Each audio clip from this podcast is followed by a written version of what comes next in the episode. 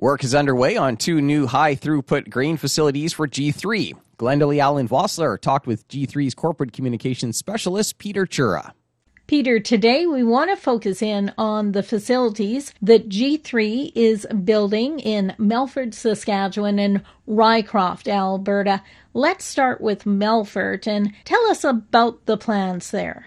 Well, it's a great site, uh, Glendalee. It's uh, just west of the city of Melfort on Highway 41. It's got great road access from highways six and three, and the grain catchment area just has so much potential uh, for for us to extend our, our business model and our value proposition to the farmers in those areas. Let them know that they can sell the grain to us, that it's going to be marketed quickly and efficiently with uh, getting uh, great service and a fair price from us.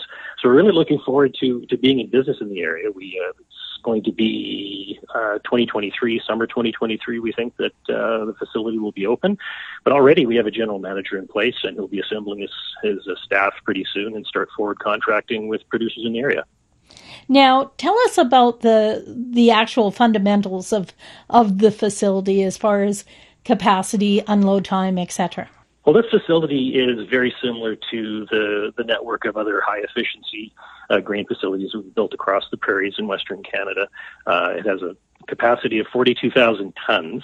It has a loop track design that allows us to bring the train right in off the CN main line, keep it moving around the track. It gets loaded in continuous motion and on its way right away to G3 Terminal Vancouver on the west coast. So that's really speeding up the flow of grain to market, which opens up more delivery opportunities for farmers in the area. And we have in our drive shed the same capacity as in our other facilities to empty out uh, an entire Super B truck in less than five minutes. You don't have to move it around or shift uh, sh- shift its location.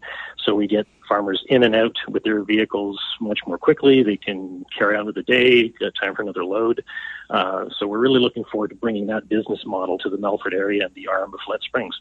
Now, how many facilities does G3 have presently, I guess?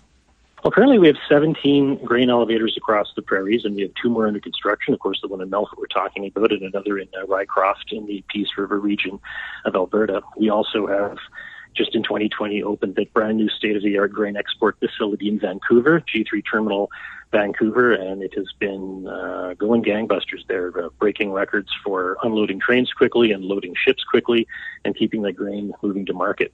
We also have uh, facilities in eastern Canada. There's uh, port terminals in Thunder Bay, in Hamilton, in Trois-Rivières, Quebec, and in Quebec City.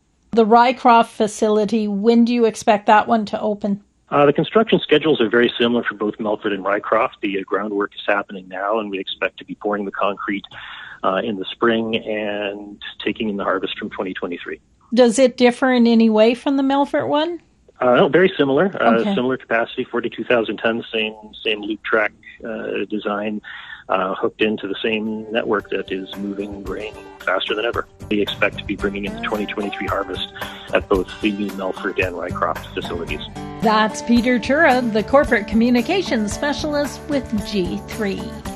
For Golden West, I'm Glendalee Allen Vossler. That's it for the Prairie Ag Wire for today. If you have any questions or opinions to share, send them to us by email, the farm desk at goldenwest.ca. I'm Corey Canute. Thanks for listening and have a great afternoon. The Prairie Ag Wire will return tomorrow on the Golden West Farm Network.